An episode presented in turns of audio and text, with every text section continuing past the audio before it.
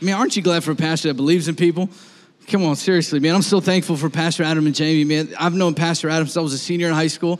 And when I first met him, he's like, bro, you're a knucklehead, ain't no Jesus in you. And so he stayed with me, and I was like, all right, I'm gonna stay with you. And, uh, and we worked all that stuff out. We look back and we laugh every now and then at how, how far our relationship has come. And I'm like, dude, I'm preaching for you, man. It's crazy. I'm a pastor at your church. It's crazy. We would have never thought that back in the day. And so I'm just so thankful, come on, that our pastors, Adam and Jamie, man, they believe in people. Come on, they believe the best in every single one of us. And it's so incredible that they always cast a vision for where they see us and not where we're at right now, right? Come on, they never speak into where you're at, but they're always casting a vision for where they see us at. So, so thankful for Pastor Adam and Miss Jamie. And as they're ministering and blessing the people in Rockwall, man, just so thankful that our influence isn't just, isn't just, you know, you know, confined to right here, but that it's it's actually spreading and growing. And so really excited for that. Well, we're gonna be closing out part four of our squad goal series. Look to the person next to you, say squad goals. Squad goals. Yeah, I hope this has been a challenging series for you, a good series. It's been a really good series for me. I've actually been looking at my friend circle and being like, look, man, I gotta stack my squad. And so I'm looking for, for four crazy friends, people that get me to Jesus even when I can't. So I'm looking at people like, oh no, no, no, you gotta go, right? And then and then moving on to that, I need people that help me, that won't help me bow, right? I need people that are like, hey, bro, we're gonna stand against the rising tide of evil. Come on, man. So I'm looking at that. I'm literally like a draft. I'm looking at building my squad. I'm like, all right, man. Then Ruth and Naomi need help. I need someone to help me that, that you know, when people are bitter all around me, someone that's just long suffering with that lady. I just, as we read about that, man, this lady, she changed her name from Mara. She just embraced the bitterness. Like, I'm just gonna stay bitter. I'm like, man, I need people to help me with those people. Come on, man. And then I'm looking for a Boaz, somebody that can just fund everything that I'm doing, right? Come on, I, need somebody to, like, come on, every every squad needs a Boaz. Somebody's just stacked and loaded, like, hey, this is where we're gonna go. It's like, all right, I'm with you, Boaz, right? And so everybody needs one of those, right? But as we're closing out with part four, it's been such a great series. I hope as it, it's been as good for you as it's been for me. Really, I've been looking at, at who, who I'm around and the people that I've surrounded myself with because I know that, that I, I will eventually be what they are, right? Come on. The people I surround myself with will be who I become. Check this, this quote out right here from Jim Rohn. He's a business guru. He says this right here. He says, You will have the combined health, attitude, and income of the top five people that you hang out with the most.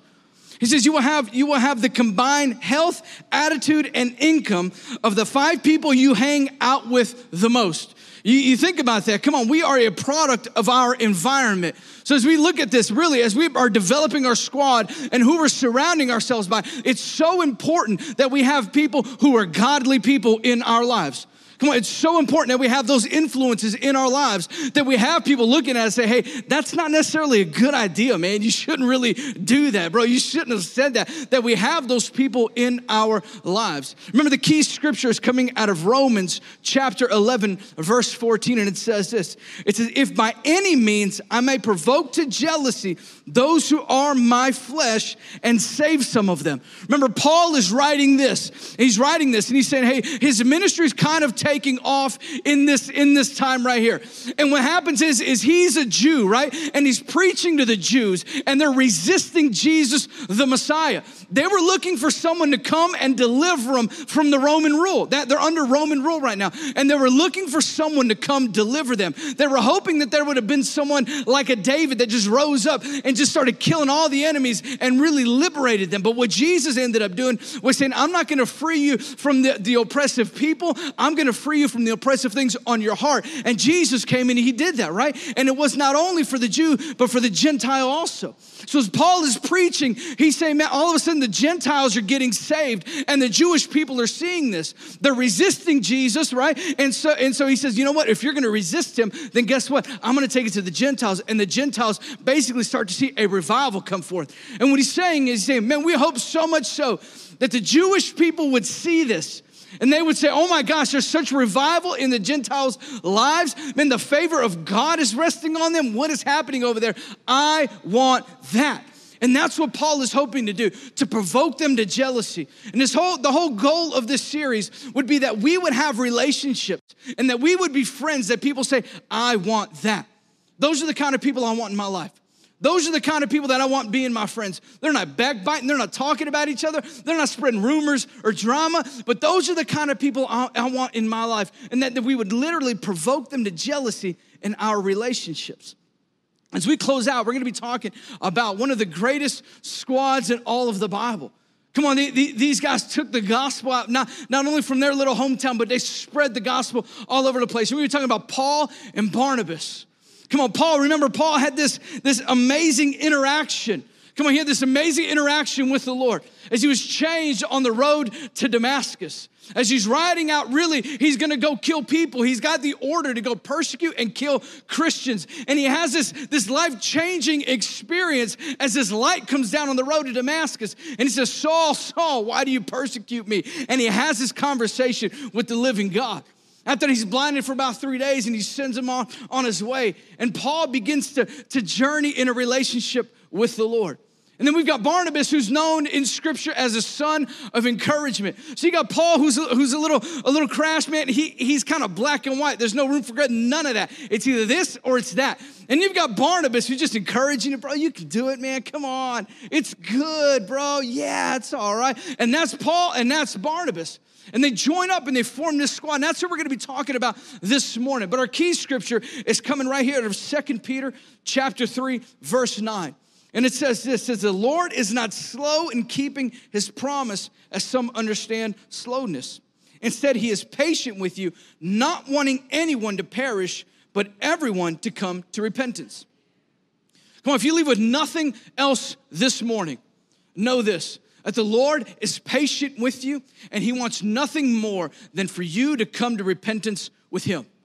Come on, he, he's not he's not some giant God man with this giant God beard pointing his giant God finger at you every time you make a mistake. He's not sitting there looking at your life and said, "I knew he'd do that. Gosh, I knew he'd do that. I knew he would mess up. I knew he couldn't do it. I knew there was no way that he'd be able to, to abstain from that. I knew that there was no way that, that he, would, he would ever be able to be a nice person and that, that, that, that all that abuse that came up from his childhood, I knew that would ruin him. Man, look at that. So disappointed in that guy. That's not at all what God says about you. Come on, God is so patient with you. And all he desires is that you would come to repentance to him. He said it's the exact opposite. Oh my gosh, man, I'm just waiting for you to come back. Son, daughter. You have no idea how much I love you. And when it says here that he is slow, he is patient. Come on, that he, he's not wanting anyone to perish, but everyone to come to repentance. That really is his heart. That really is the Father's heart, that none would perish, that none would perish, that everyone would come to repentance with Him. Therefore, He's patient with us. Man, I'm so thankful for a God who's patient. I'm so thankful for a God who, who, who was slow in discipline. Come on, there's times where me as a dad, where I've popped off at my kids and I was like, oh my gosh, man, I shouldn't have done that. I let my emotions get the better of me. Come on, we got anybody in here like that? Where you let the emotions get the better of you. And all of a sudden you're looking at it and my son's crying and I'm like, dude, I totally messed this up, bro and I embrace him and I hold him. I'm so thankful that our God isn't like that. I'm so thankful that he doesn't first, you know, discipline us and then be like, oh man, that was too, that was too soon. He's, he says, I'm patient with you, man. I'm patient that none would perish and that everyone would come to repentance. And that really is what Paul and Barnabas got. As they got the heart of the Father in that whole thing, Paul and Barnabas understood that. They understood that, that, that, that God would, that Jesus would desire that none would perish, he desired that. And he said, Well, because of that, then there are people that don't know the gospel that we have to take it to. He says, so there are people that, that we have to take the gospel to. There, there are people that will never ever hear, that will never ever know the love of God, and we have to do something about that. Come on, raise your hand here if you've ever desired about doing something great for God in your life. Come on, you, have ever desired, it's like, man, I want to do something great for God. Before I die, I want to do something great. It doesn't matter if, it, if it's, hey, like I want to travel the world and tell people about Jesus, or hey, man, I just want that my mother in law wouldn't be so mean to me anymore, right? That would be a miracle. It's like, look, dude, I want to do something great for God. My mother in law is a mean person. Just want her to like me. Come on. But we've all desired to do something great for God. We've all desired that. But you know what? Doing something great for God means that we have to do something, right? Come on, doing something great for God requires action on our part.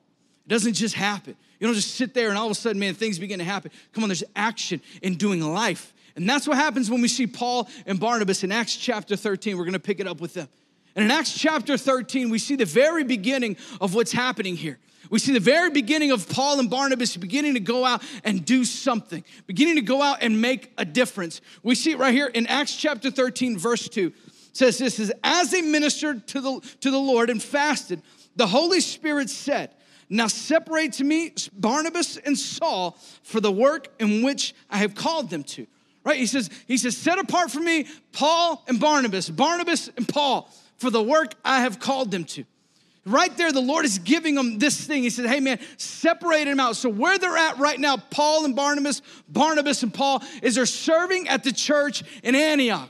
They've plugged into their church, right? So we said earlier that Paul had this, this crazy interaction with Jesus, right? He, he had this crazy interaction. See, Paul was, was, a, was a killer of Christians. He was uh, hardcore against what they called the way back in scripture, the movement of God. He's against that. He's killing people, he's imprisoning Christians, all of these things. He has this radical encounter with Jesus, and it all shifts and changes.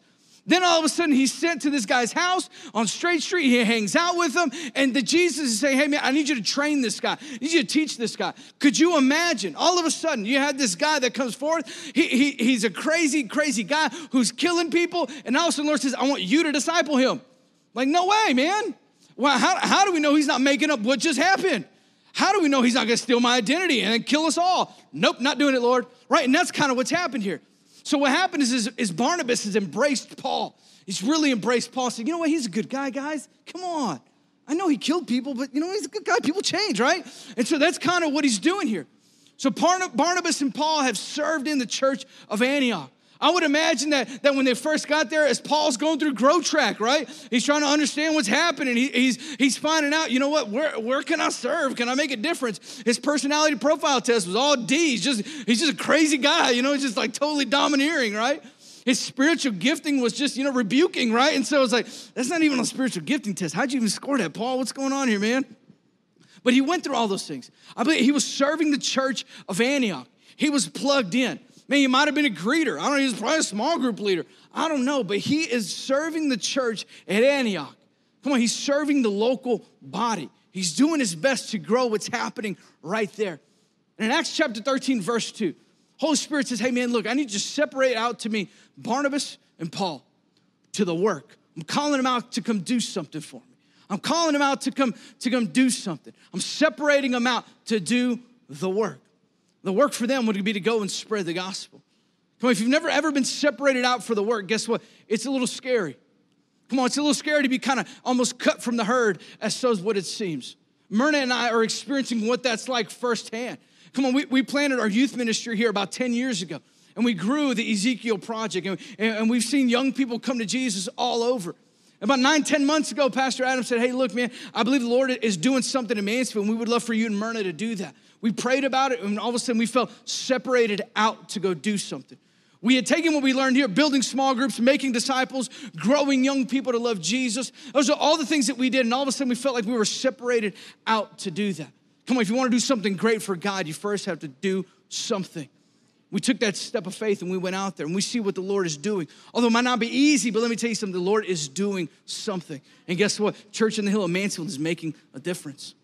Come on, we see Barnabas and Paul being separated out, having this story, man, where all of a sudden Paul is radically saved. Barnabas, known as the son of encouragement, they go out and they begin to minister and they begin to do the work. Well, what is the work? Well, Jesus defines the work in Matthew 28. He defines the work and what that is in Matthew chapter 28. And there in, at the very last verse of Matthew chapter 28, verse 19, it says, Therefore, go and make disciples of all nations, baptizing them in the name of the Father, the Son, and the Holy Spirit. That's the work. When, when, he, when, when they were separated out for the work, that's what it was. Go and make disciples. All throughout youth ministry, I'd have young people come to me and they say, Well, Pastor Jonathan, what, what, I, I feel like I don't have any purpose for my life. What's my purpose? And I would look at him and I would give him the same answer all the time. Say, Hey, look, man, I don't know if you're called to be a doctor.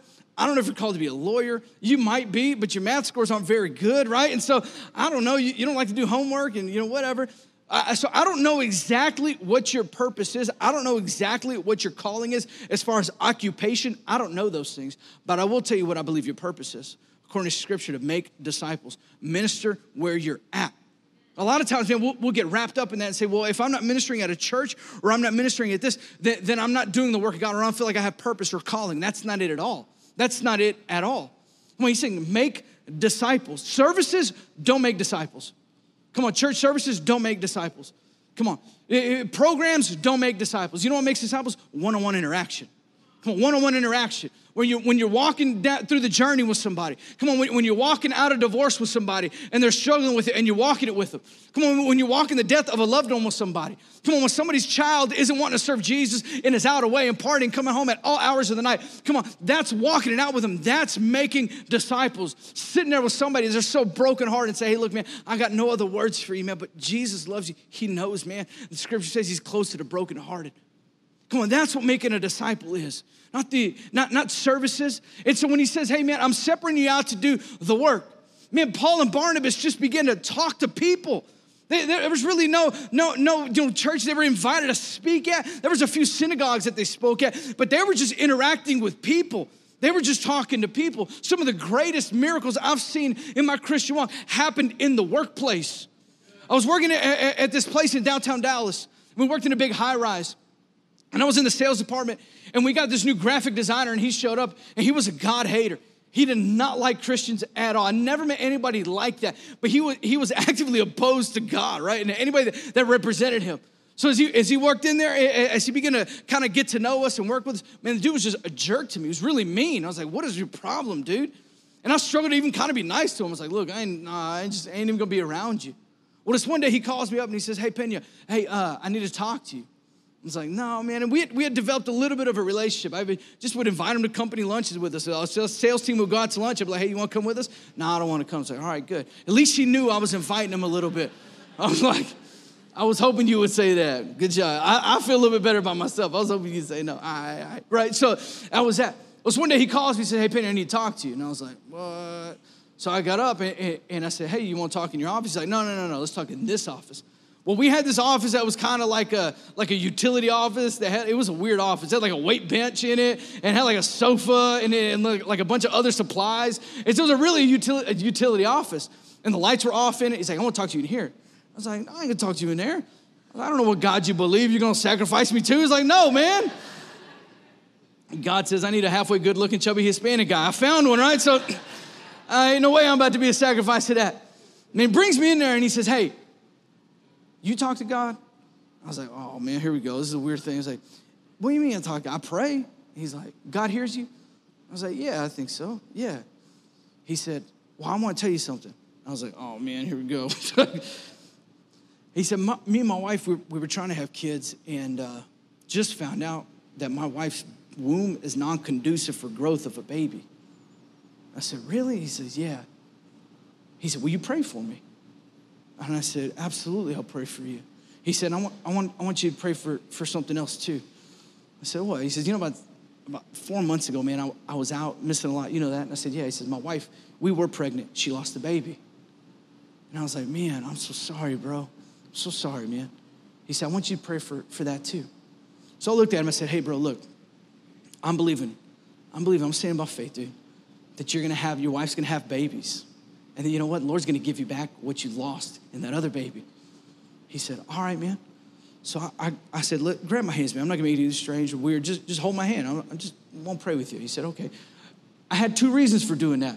Number one, if I'm holding his hands, I know he's going to punch me in the face, right? And so, still believing this is kind of a trick, right? And number two, I wanted him to feel the power of God, right? So I held his hands. I said, All right, dude. He said, Close your eyes. He said, Okay. I kept my eyes open. I'm still wondering about this guy. Well, if he's manifested, I want to know what's going on, right? So, so I'm praying with him, and I pray with him, and he looks at me, and he said, Dude, that S is going to work. And I said, Okay. I said, All right. He was happy. So we go on with our lives, and he's kind of mean to me a little bit still after that. And I was like, All right, that's okay. At least I know I pray with him, and he's a little bit more receptive. He comes to me about seven months later, and he says, Bro, you won't believe what's going on. I said, What? He says, We're pregnant. I said, dude, that's awesome, man. He says, I know. I told you prayer was going to work. I said, look, dude, ain't nothing about me, man. Lord's doing something in you, bro. Come on, man. Hey, I- am celebrating with you guys. He comes to me a few months after that. He says, Pena, come here, come here. I said, what? I, I thought they had lost a baby. He said, hey, bro, do you not can believe it, man? I said, what is wrong with you? Like, which, Are you okay? You, you, did you overdose on some kind of drugs? What's going on here, man? He's like, he's like, no, do you not believe it, bro? He said, he started weeping and crying. He said, when you said the Lord would restore what he took, I said, yeah, what the enemy took. He said, I said, yeah. He says, you won't believe it, bro. We're having twins. I said, are you kidding, man? I said, are you kidding? He's like, no, dude, we're having twins. He's crying, he's weeping, man. Come on, let me tell you something. That man right now, he serves Jesus. Him and his family, they're serving Jesus. Come on. It's crazy to think that. But come on, that, that's what it is. Come on, it's not, it's not big services or big gatherings. Come on, it's the one on one. It's the day in and the day out. It's walking it with Him. And let me tell you something that guy was looking for God. He, he had been hurt, as we, as we developed a relationship, he had been hurt in the past by Christians. And he said, You know what? I kept you away, bro, to see if you were real. And you were the same. You didn't change. You just were just kept doing the do. And it was so annoying. And I was like, oh, I'm sorry, I was annoying. You know, I'm just trying to be me, man. He says, No, dude, but, but that, that's what I knew, man. So if I was going to have anybody pray for me, it would have been you, man. Let me tell you something. That's what it is. And that's what Paul and Barnabas did in Acts chapter 13 and 14. Well, they were squad and they got together and said, You know what? We're going to make a difference. We're going to do something. Man, we, we can't sit here idly by. We, we can't sit here knowing what we know. Come on, be knowing that, that, that, that Jesus, come on, is the way, the truth, and the life. And that the moment I started a relationship with him, the hatred, the anger, the bitterness, all of the things that I once held in my heart all left. There's no way I can hold that just to myself. I have to tell other people about it. And in Acts chapter 13, verse 2, as they're separated out, they go out. The first place they go to is the island of Cyprus. Paul, Barnabas, and, this, and, and Barnabas' cousin John Mark, they head out to the island of Cyprus. They're preaching all across the island. The first place they go to is probably what scholars believe was Barnabas' home church, right? So they go and they start preaching a little bit, and they move all across the island. When they get to the end of the island, the Bible says after they preach throughout the whole island, there's this guy that calls to him, Sergius Paulus, and he calls out to him. He's the proconsul, he's the governor basically of the island. And they, they come in and, and, and he summons for Paul and Barnabas, and he summons and he calls them, right? And as they're coming forward, man, they, they, he calls him and he summons him through this guy named Bar Jesus or Elymas, meaning the expert, right? And, and Bar Jesus is a false prophet. And as they're there, the false prophet begins to get in the way of what the gospel's doing, of Paul preaching and teaching, right? And as he's as he's doing it, Bar Jesus, this guy is getting in the way. And Paul calls down this thing out of frustration. He says, May I speak blindness over you, Bar Jesus? And all of a sudden, this cloud, Bible says, like a mist came over him, and he went blind. He was groping on his way out, just trying to get out of there. Come on, that's the first ever miracle we see recorded for Paul. And he does that thing, right? And all of a sudden, the proconsul sees that. And, and the Bible says that he had heard the words of the Lord, right? And then he saw that, and that day he believed. People are, are, are coming to know Jesus, right, with Paul and Barnabas on a one on one level. Come on, they're just two normal dudes who said, you know what, I, we're gonna go out and we're gonna do something great for God. We're, gonna, we're just gonna do something that we can. We're just gonna do something. And they go out and they begin to make a difference. In chapter 14, the Bible says that they're, that they're preaching and, and that they've grown in, in so much kind of clout and, and, and notoriety that people begin to gather. And they preach one, one Sunday or one Sabbath day in the synagogue. And then all of a sudden, all of the, the Gentile people that they had met throughout the week are saying, Will you host a service for us? Will you please come talk to us? And it says that, man, many people were added right? These people are walking. Paul and Barnabas are on the street. They're just talking to people. They're inviting people. I mean, they're basically doing small groups, and that's what happens. The New Testament church was all small groups. That's all it was.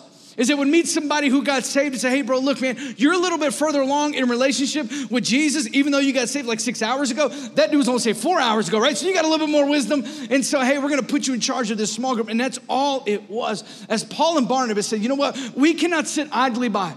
We know, we know that we are called to make disciples. Each and every one of us, if you call yourself a Christian, that is, is, is your purpose in a nutshell. Make disciples, right? That's your purpose in a nutshell. Knowing that, having that idea, knowing what Jesus has called them to do. Paul and Barnabas said, We cannot sit idly by, we have to do something. And they went out and they did just that. They went out and did just that. They didn't go build buildings, they didn't do anything like that. They planted small groups and they made disciples. That's what they did. Come on, guys, if we're gonna make a difference, we have to come to this concept. Number one, in, in, our, in our key scripture, man, the Lord, he, he wants that none would perish. Come on, that none would perish. He's patient with us, and that He wants everybody to come to repentance, right? That, that, that He's slow with us. Come on. So He wants that for us.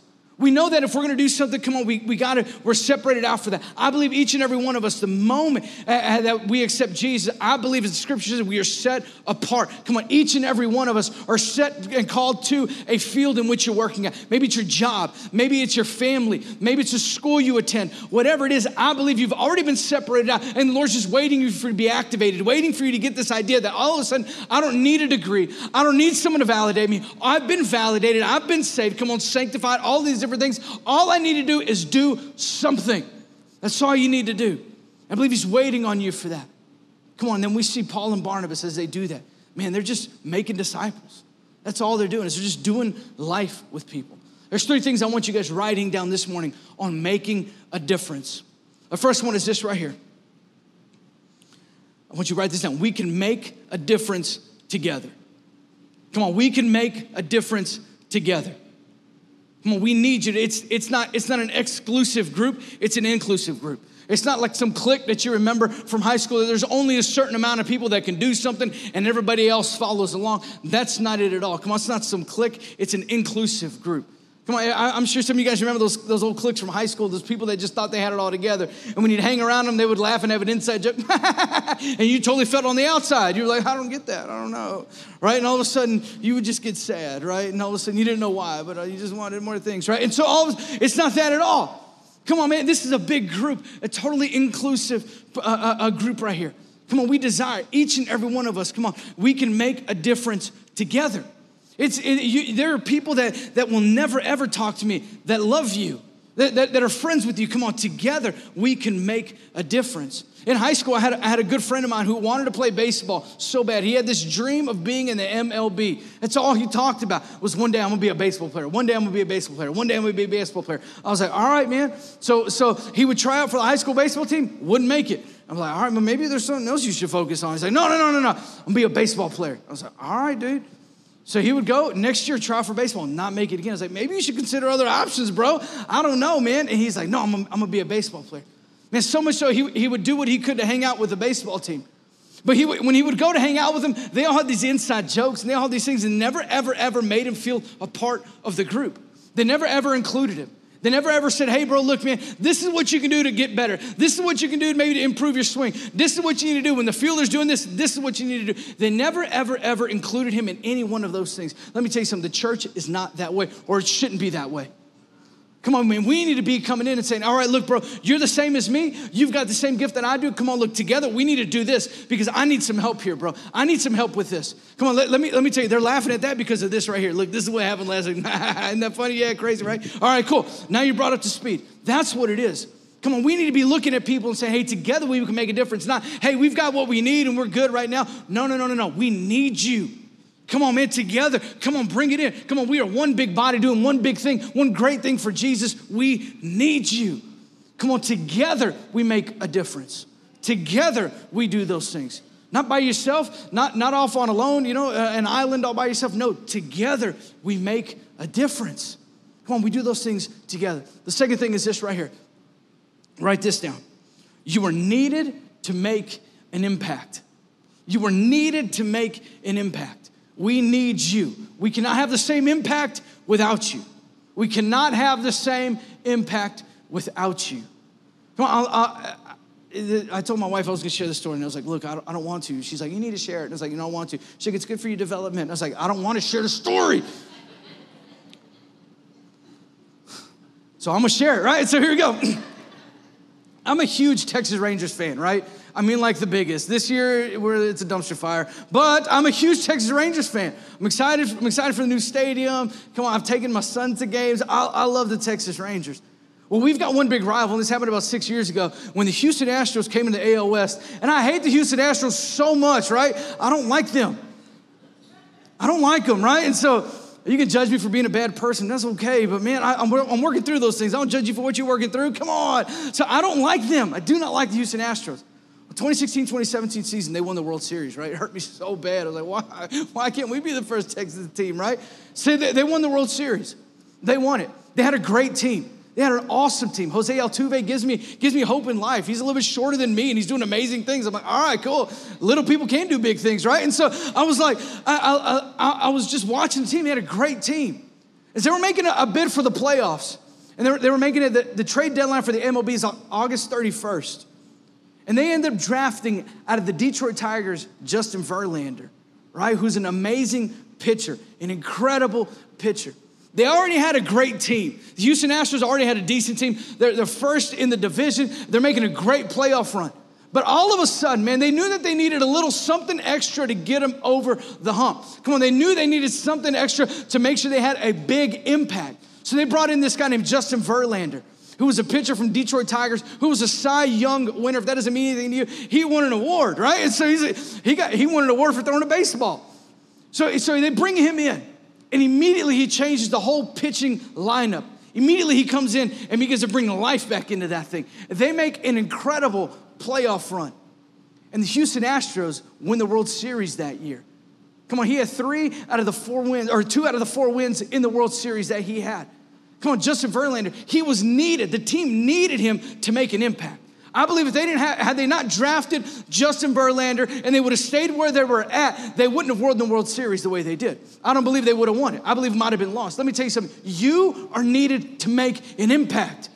There are small groups who, who, who, are, at the cusp of growing, man, three, four people, and they're needing somebody else to come in who's a heavy hitter that just brings it and pushes it over the edge. You are needed to make an impact. Come on, there's, there's, there's serve teams that are needing somebody just like you. And you say, well, maybe they look like they're stacked or maybe they're, they're ready to go. Let me tell you something. They need somebody just like you because you make an impact.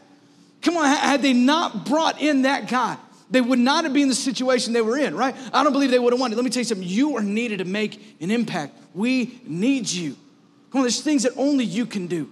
There are things that only you can do. There's things you, only you can bring to the table experiences, relationships. Come on, we need you to make an impact. You got to get that. If we're going to make a difference, you got to know you're needed to make an impact. When we cannot have the same impact without you. The third thing is this right here. I want you to write this down. You'll be somebody's miracle. Come on, when you finally decide to say, hey, look, you know what? I'm to join a squad. I'm to get on a team. You know what I mean? I, I understand that together we make a difference. I understand this. So I got to be on the team. I got to be in the together. And then I got, and then, and then I understand that all of a sudden, all right, I'm needed to make an impact. There's something that I bring to the table that no one else has that, that they really need me to do. Why? I know I'm that guy. I'm the one that's going to push us over. It don't matter when you join the team. All that matters is you join, right? Come on. He said, I know that. What's going to end up happening is you're going to end up being someone's miracle. You'll be somebody's miracle. There'll be somebody in a small group who's praying for someone that's walked through the same thing you've walked through. And all of a sudden you show up, you say, I never thought there was somebody else. I never thought there was another person that did that. Come on, you'll end up being someone's miracle. When the moment you join the team, you say, hey, look, man, I'm gonna be a part of this thing. I'm gonna make a difference. I'm gonna be someone's miracle. I'm gonna do that, not in a prideful and a haughty way, just knowing it will happen. Paul and Barnabas, as they went out ministering the gospel, as they did what they could right where they were at, right? I believe at the church of Antioch where they were serving, they were somebody's miracle. But the moment they left outside, the first place they went to was Cyprus, and we see it right there. Sergius Paulus, the proconsul of the governor uh, uh, uh, of, of the whole island of Cyprus, man, they were his miracle. Come on, man, there was nobody else that probably could have spoke to that man. There was nobody else that, that could have spoke Jesus to him in the way they did. Right? He had this Bar-Jesus dude all up in the way. And they needed a guy with Paul's attitude to come through here and say, hey, you know what? Shut up, dude. Sit down right? And he did that. Man, all of a sudden the gospel went forth. The Sergius Paulus was saved and changed the course of that island forever. Come on, you got to understand that the moment you say, hey, I'm going to make a difference, the moment you say, I'm going to join the team, man, I'm going to get on a squad, I'm going to do this thing, come on, that you will be someone's miracle. And when you do that, it'll shift your focus, it'll shift your priorities, it'll change everything about you. Everything about you will change. Right now, you're using things as an excuse. Well, man, on the weekends I do this and I do that. So I really can't be plugged in that much. I really can't serve because of this or that. I mean, I love to hunt and fish. In high school, they called me the Mexican redneck, right? That's just what they call me. They're like, you're the Mexican redneck. That's just kind of what you I love to hunt and fish. Every weekend was consumed with that. When Pastor Adam began to ask me to start serving, he said, Hey, bro, would you, would you, would you serve two Sundays out of the month with us? and I said, Well, I can do that, but not in September because that's dove season, not in October because that's when bow season starts. November, December is scratched out, man. That's rifle season. There's no way I can do that. And then again in April, that's turkey season. Nah, man. So look, you kind of got me like in January and February. March, we're getting ready. You know, so I began to give this schedule out, right? Because my, my, my, my hobbies dictated my weekend right? Everything I did, I loved to hunt fish, and everything I saw was through that lens. Well, no, it can't happen because that's opening day bow season. No way I can do that. Not even close. Well, what about Labor Day weekend? That's opening day dove season. I can't do that either. I'm sorry, man, I'm out. Right? And so it began to change everything. The moment, the moment that I began to say, you know what, Lord, I'm going to give you a little bit more of my heart. I'm going to start serving you a little bit more. The moment that I saw myself, when I prayed for somebody, and they said, you know what, dude, hey, not for you. I to be serving Jesus. The moment that happened, everything changed. Everything shifted. Nothing was the same after that. After that, I said, you know what? It don't, matter what, what, what weekend it is. It doesn't matter. Do you need me? I'm there. It doesn't matter. It doesn't matter if, if, if, it's, if it's turkey season. Do you need me? I'm there. It, it, didn't, it didn't matter. Why? Because I noticed that my world is bigger than just me. I noticed that there are people out there who are dying and going to hell that I need to help. Not in a prideful and a haughty way, but let me tell you something. The Lord's just saying, hey, man, I need people. I need people. The beauty about being on the Lord's team, he says, many are called, but few are chosen. The only people, the only reason why they were chosen is because they showed up. That's all he's asking for. He said, I just need people to show up, man. I just need people who will say, I'm here, I'll do it, I'll go. That's all he's asking for. Come on, the ultimate goal as we close this thing out of a squad is summed up right there in Matthew 28. To make disciples. That's it. Come on, guys, we're called to make a difference. We're called to do something. You know, you, you look the first week, we had the four crazy friends who drug their friend to Jesus. Come on, that was for their friend. That was, that was for that guy. Then we had Shadrach, Meshach, and Abednego who wouldn't bow to Nebuchadnezzar's statue, right? That was for them. And then we see Ruth and Naomi, and they, they got Boaz. That was for them. Barnabas and Paul, that was for everyone else. And that's what we're called to do. Come on, that's what we're called to do. We're called to go out and make a difference. We're called to make disciples, guys. Matthew 28, that's what it is. Go out, make disciples. If you will stand across sanctuary with us this morning.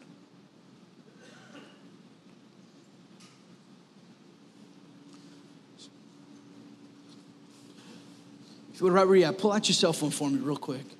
That's a little different. Pull out your cell phone for me. I believe the Lord's putting on your heart right now some people that you can make a difference in their life immediately. I want you to write down three names this morning of people that you can text, call, tag on a social media post, something. You begin to make a difference in their lives. From Paul and Barnabas, man, all of a sudden they, they felt that they were separated out. And they went and they did something. Knowing that you were separated out, knowing that you were God's child, called to do something great and amazing for Him. Knowing that, having that bit of knowledge, come on, it's time that you start doing something. Come on, man, reach out to those relationships. Reach out to those people say, hey, you know what, man, I've been, I've been meaning to text them. I've been meaning to invite them. Well, let that be this week that you reach out to them. Tag them in a post. Give them a phone call. Send them a little emoji text, you know, love you, right? Just whatever that is. You just reach out to them challenge you to do that this week. As we're challenged to make a difference. And we have squads that would go out and change the course of history. If we'll close your eyes and bow your heads with me all across the sanctuary. Jesus, we love you, Lord. Lord, I thank you for each and every one of my friends in here this morning. I thank you, Lord Jesus. God, that you're slow and you're patient with us, according to 2 Peter. Just you desire that none would perish Lord, you're so patient with us. I'm so thankful for that. Now, if you're here this morning, you'd be honest with yourself, be honest with me, and say, Pastor Jonathan, look, man, I don't have a relationship with Jesus. When you, when you read that scripture that none would perish and that all would come to repentance, I mean, I need to come to that spot. Let me tell you something, Jesus ain't mad at you, man. He's not. He's so happy and thankful that you're here this morning. Not because church makes you a better person, no, because you're going after Him. You're seeking Him. So this morning, I want to ask you just a simple question. If you be honest with yourself, you be honest with God, and you be honest with me. You say, Pastor Jonathan, I need to start a relationship with Jesus, either for the first time or coming back to Him again. Would you pray with me? I'd love to pray with you this morning. If you would just slip your hand up and say, That's me, Pastor Jonathan. I need some prayer this morning, man. I need to receive Jesus. I need to start a real relationship with Him this morning. I see your hand there in the back. Anybody else? You say, That's me. I see you up here in the front. I see you. I'll give you just a few more seconds. I want to belabor the point, but I don't want to leave the spot without giving you an opportunity. I'll give you five more seconds. Five,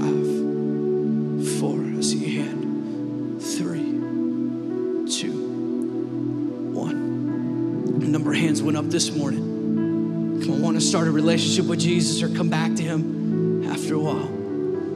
Let me tell you something. According to Romans chapter 10, it says, You confess with your mouth and believe in your heart, then you shall be saved. Come on, if you raise your hand in here this morning, I believe you already done 50% of that equation. You've believed in your heart. Come on, you believe in your heart that Jesus is the way, the truth, and the life. Now, the second part is just confessing with your mouth. And I'm going to lead you in a prayer this morning. I want everybody in the sanctuary to repeat this prayer after me, along with my friends who rose their hands. And maybe you were too scared to raise your hand or too intimidated, but you really meant it. Let me tell you something. I believe that this is the day of your salvation. There's nothing special about the words or how you put it. It's how you mean it in your heart that matters. So I want everybody across the sanctuary to repeat this after me. Say, Jesus. Oh, you knew better than that. Say, Jesus, this morning, I give you my heart. Fill me with your Holy Spirit. Wipe my sins away. I confess of everything I've done. And I promise to do my best to live for you. Write my name in your book of life. In Jesus' name we pray. Just keep your head bowed for just a moment. Jesus, we love you, Father God, and I thank you for each and every one of my friends in here this morning, Lord Jesus. Father God, I pray that they would feel your warm embrace, Lord Jesus. Lord, they'd feel your salvation just come over them, Father God.